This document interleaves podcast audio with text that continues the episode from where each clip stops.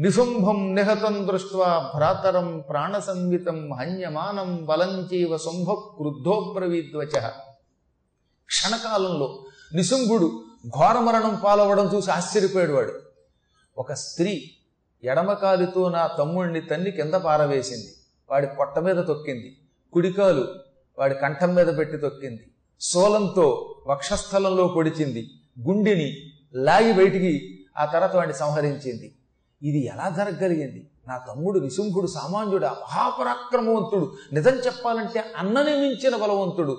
పైపెచ్చు ఎవరి చేతిలోనూ మరణం లేని వరం పొందినవాడు. అనుకుంటూ ఉండగా అమ్మవారు చిరునవ్వు నవ్వి మూర్ఖుడా నీ మనస్సులో ఆలోచన నాకు తెలుసు. ఎవరి చేతిలో చావు లేదనుకుంటున్నావు నీ తమ్ముడికి? అయోనిజ స్త్రీ శరీరము నుంచి ఆవిర్భవించిన స్త్రీ చేతిలో వాడికి చావున్నది. ఆ విషయం మర్చిపోకరా అందుకే నేను అలా వచ్చా. గౌరీ దేహం నుంచి పుట్టిన కౌశికిని నేను దుర్గని నేను సకల లోకాలని పరిపాలించే జగదంబని నేను. ఈ రాక్షసులు నా శరీరాలలో నుంచి బయటకు వచ్చిన చిన్ని చిన్ని శక్తులు వీళ్ళందరినీ నేనే సృష్టించాను. సద్బుద్ధితో ఉండండి అన్నాను. వాళ్ళు దుర్బుద్ధి వహించారు లోకకంటకులయ్యారు. అందుకే సంహరించాను. నువ్వు అన్నగారివి. ఇప్పటికైనా మించిపోయింది లేదు. నీ తమ్ముడు చావుని కళ్ళారా చూసావు కదా? కాబట్టి నీకు హెచ్చరిక చేస్తున్నాను. ఎప్పటికైనా మించింది లేదు. ఈ మిగిలిపోయిన సైనికుల్ని వెంట పెట్టుకుని పాతాళానికి పో. సద్బుద్ధితో బతుకు. అప్పుడు నేను నిన్ను చంపను. శరణు కరుణించు ఓ జగదంబ అని ప్రార్థించిన వాళ్ళకి అభయదానం చేయటం నా లక్షణం. ఎంతటి దుర్మార్గుడైనా తాను చేసిన పాపానికి పశ్చాత్తాపం పొంది ఇంకా ఎప్పుడూ ఇటువంటి పాపం చెయ్యను అంటే వాణ్ణి రక్షిస్తాను. నేను దుర్గని. ఒక్కసారి తలుచుకున్నంత మాత్రం చేత నన్ను వాళ్ళ భీతిని తొలగిస్తాను. దుర్గే స్మృత హరసి భీతి మశేష జంతో. దుర్గే ఓ దుర్గా అని సంబోధన అన్నమాట ఇక్కడ. స్మృత తలుచుకున్నట్టయితే అంటే దుర్గా నిన్ను తలుచుకున్నట్టయితే జంతో ప్రాణుల యొక్క వాడు ఎవడైనా అవ్వచ్చు కాక వాడు దేవత అవ్వచ్చు రాక్షసుడు అవ్వచ్చు ఎవడైనా సరే అమ్మని తలుచుకుంటే ఓ అమ్మా అని అమ్మని ఒక్కసారి తలుచుకుంటే వాళ్ళ యొక్క భీతి మహరసి వాళ్ళ భీతిని భయమును తొలగిస్తావు అని దేవతలు నన్ను స్తోత్రం చేశారు. నేను అలాంటి దానిని. అందువల్ల నువ్వు మారు మాట్లాడకుండా నీ హత శేషులైన సైనికులను వెంట పెట్టుకుని రసాతలానికి పోయావంటే సుఖంగా ఉంటావు. లేదా యుద్ధరంగంలోని సోదరుడిలాగే ఉసురు కోల్పోతావు అసూలు కోల్పోతావు అనగానే వాడు ఒక క్షణకాల దిష్టి బొమ్మలో నిలబడ్డాడు. ఆ తర్వాత ఏమన్నాడు తెలుసా? మూర్ఖురాల ఇప్పటిదాకా యుద్ధం జరిగి నా తమ్ముడు చచ్చిపోయాక నా ప్రాణరక్షణ కోసం పారిపోతానా? అయినా నీదేం పరాక్రమం? నువ్వు ఒంటరిగా నాతో యుద్ధం చేస్తే నువ్వు గొప్పదానివి. బలావలేపా దుష్టేత్వం మా దుర్గే గర్వమావక. అన్యాసాం బలమాశ్రిత్య యుద్ధసే యాతి మానిని. నువ్వొక్కదానివి రాకుండా ఈ కాళికని ఈ శక్తుల్ని వెంటబెట్టుకొస్తావా? ఈ మాతృకా దేవతలతో కాళికతో కలిసి ఇంతమంది యొక్క బలం మీద ఆధారపడి యుద్ధం చేస్తున్నావు. నీవు స్వశక్తితో యుద్ధం చేయటంలా. ఒక్కదానివి నా ఒక్కడితో ముఖాముఖి యుద్ధం చెయ్యి. అప్పుడు నీ పరాక్రమం తేలుతుంది. పది మంది మందని వెంట పెట్టుకుని వాళ్ళ సహకారంతో యుద్ధం చేయటం కూడా యుద్ధమేనా? పది మంది యొక్క సహకారం తీసుకున్న వాళ్ళు ఇతరుల సహకారం తీసుకున్న వాళ్ళు ఇతరుల బలముతో యుద్ధము చేసేవాళ్ళు బలవంతులు కాదు. ఏ బలము లేకుండా యుద్ధం చేస్తే వాళ్ళు గొప్పవాళ్ళు. ఏది? నీకు కనుక పరాక్రమం ఉంటే పౌరుషం ఉంటే నీవు నాతో ముఖాముఖి యుద్ధం చెయ్యి ద్వంద్వ యుద్ధం చెయ్యి. మనిద్దరం ఒకరితో ఒకరు యుద్ధం చేద్దాం. అంతేకాని ఈ శక్తులతో కలిసి యుద్ధం చేయడం కాదనగానే అమ్మ నవ్వింది. ఏమిరా నువ్వెంతమంది సైన్యాన్ని వెంట పెట్టుకొచ్చావు?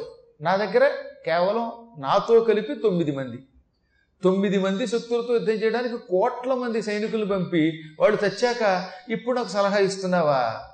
వీళ్ళందరినీ వెంట పెట్టుకొస్తే కానీ నేను యుద్ధం చేయలేనా ఒరే నువ్వు అన్నట్టే నేను ఒక్కదాన్నే యుద్ధానికి వస్తాను. కావాలంటే అప్పుడు నాతో యుద్ధం చేసి నన్ను ఓడించగలిగితే ఇప్పటికే మించింది లేదు నేను నిన్ను వరిస్తాను ఇంకొక మాట. ఇంతమంది ఉన్నారు వాళ్ళందరి సహకారంతో యుద్ధం చేస్తున్నాను నేనని కదా నువ్వు అంటున్నావు? ఎక్కడున్నారు ఇంతమంది? నేను ఒక్కదాన్నే సుమా ఈ ప్రపంచంలో ఉన్నది. ఏకైవాహం. నేను ఏక ఏవ అహం. అహం. నేను ఏక ఏవ ఒక్కదాన్నే. నువ్వు వేదవాక్యాలు వినలేదేమో. ఏకమేవ ద్వితీయం బ్రహ్మ అంటోంది ఉపనిషత్తు. ఈ ప్రపంచంలో పరబ్రహ్మ ఒకటే. ఆ పరబ్రహ్మని నేనే. అందుకే నన్ను బ్రహ్మస్వరూపిణి అంటారు. నేను ఒక్కదాన్నే ఉన్నాను ఈ చరాచర జగత్తులో. నాకు రెండు లేవు శక్తులు. ద్వితీయ కామమాపర. నేను కాకుండా మరొక శక్తి ఎక్కడున్నది? ఓహో వీళ్ళంతా ఉన్నారనుకుంటున్నావేమో. వీళ్ళంతా నాలోంచి బయటకు వచ్చిన శక్తులు. నా శరీరము నుంచి ఉద్భవించిన శక్తులు వీళ్ళంతా. పశ్యైతా దుష్టమయ్యేవ విశంత్యో మద్విభూతయ తత సమస్తా తాహ దేవ్యో బ్రహ్మాణి ప్రముఖాలయం. తస్యా దేవ్యా స్తనౌ జగ్ముహు ఏకైవాసి తదాంబిక. నీవు చూడు వీళ్ళంతా నాలోంచి బయటకు వచ్చిన శక్తులు నా మహిమ నా విభూతులు వీళ్ళు. ఇప్పుడు వీళ్ళు ఉన్నారో లేదో చూడు అని అమ్మ ఒక్కసారి తన శక్తులకేసి చూసింది. ముందు కాళిక. అందరూ చూస్తూ ఉండగా నల్లగా నాలుగు చేతులతో ఉన్న మహాకాళి భద్రకాళి టిక్కున అమ్మవారి కంటిలో దూరిపోయింది. మాయమైపోయింది. ఇప్పుడు అమ్మలో లీనమైపోయింది.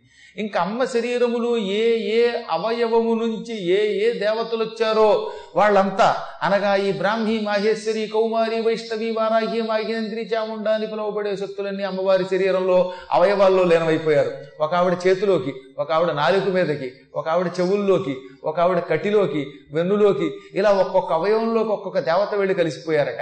మొత్తం ఈ అమ్మవారి యొక్క విభూతులు ఈ శక్తులన్నీ అమ్మలో లీనమైపోతే ఇప్పుడు యుద్ధరంగంలో కేవలం సింహవాహనం మీద అమ్మ మాత్రమే మిగిలింది ఇంకెవ్వరూ లేదు. ఇప్పుడు అమ్మ మాత్రమే ఏకైక శక్తి ఆదిశక్తి పరాశక్తి యుద్ధరంగంలో మిగిలింది. చూస్తూ ఉండగా పైగా. ఈ రాక్షసుడు చూస్తూ ఉండగా ఏ రాక్షసుడు అమ్మని తిప్పాడో ఆ శుంభుడు చూస్తూ ఉండగా అమ్మవారి శక్తులన్నీ అమ్మలో లీనమైపోయాయి. వాడు తెల్లబోయాడు ఎంతమంది ఉన్నారు వీళ్ళందరి అండతో వీళ్ళ సహకారంతో నా మీదకి యుద్ధానికి వస్తున్నావా? అన్న మూర్ఖుడు ఇప్పుడు వీళ్ళంతా అమలో లేనవైపోతే దిష్టిబొమ్మలా నిలబడిపోయాట. ఇదేదిరా ఇదేం విచిత్రం? ఆ శరీరం నుంచి శక్తులు బయటకు వస్తున్నాయి మళ్ళీ శక్తులు అందులో కలిసిపోతున్నాయి. బయటికి రావడం వస్తాయి కానీ కలిసిపోవడం కష్టం కదా. ఉదాహరణకు మనమే చూస్తున్నాం కదా ఒక అమ్మ ఉన్నది ఈ అమ్మ గర్భం ధరించి పిల్లవాడిని కన్నది ఈ పిల్లవాడిని మళ్ళీ తన కడుపులోకి వేసుకోగలదా? ఈ సృష్టిలో ఎవరైనా పని చేయగలరా? ఒకసారి ఆలోచించండి. తాను కన్న బిడ్డని గుటుక్కుని మింగి లోపలికి తీసుకెళ్ళగలదా? అలా మింగగలిగితే తాటక లేకపోతన అంటారు.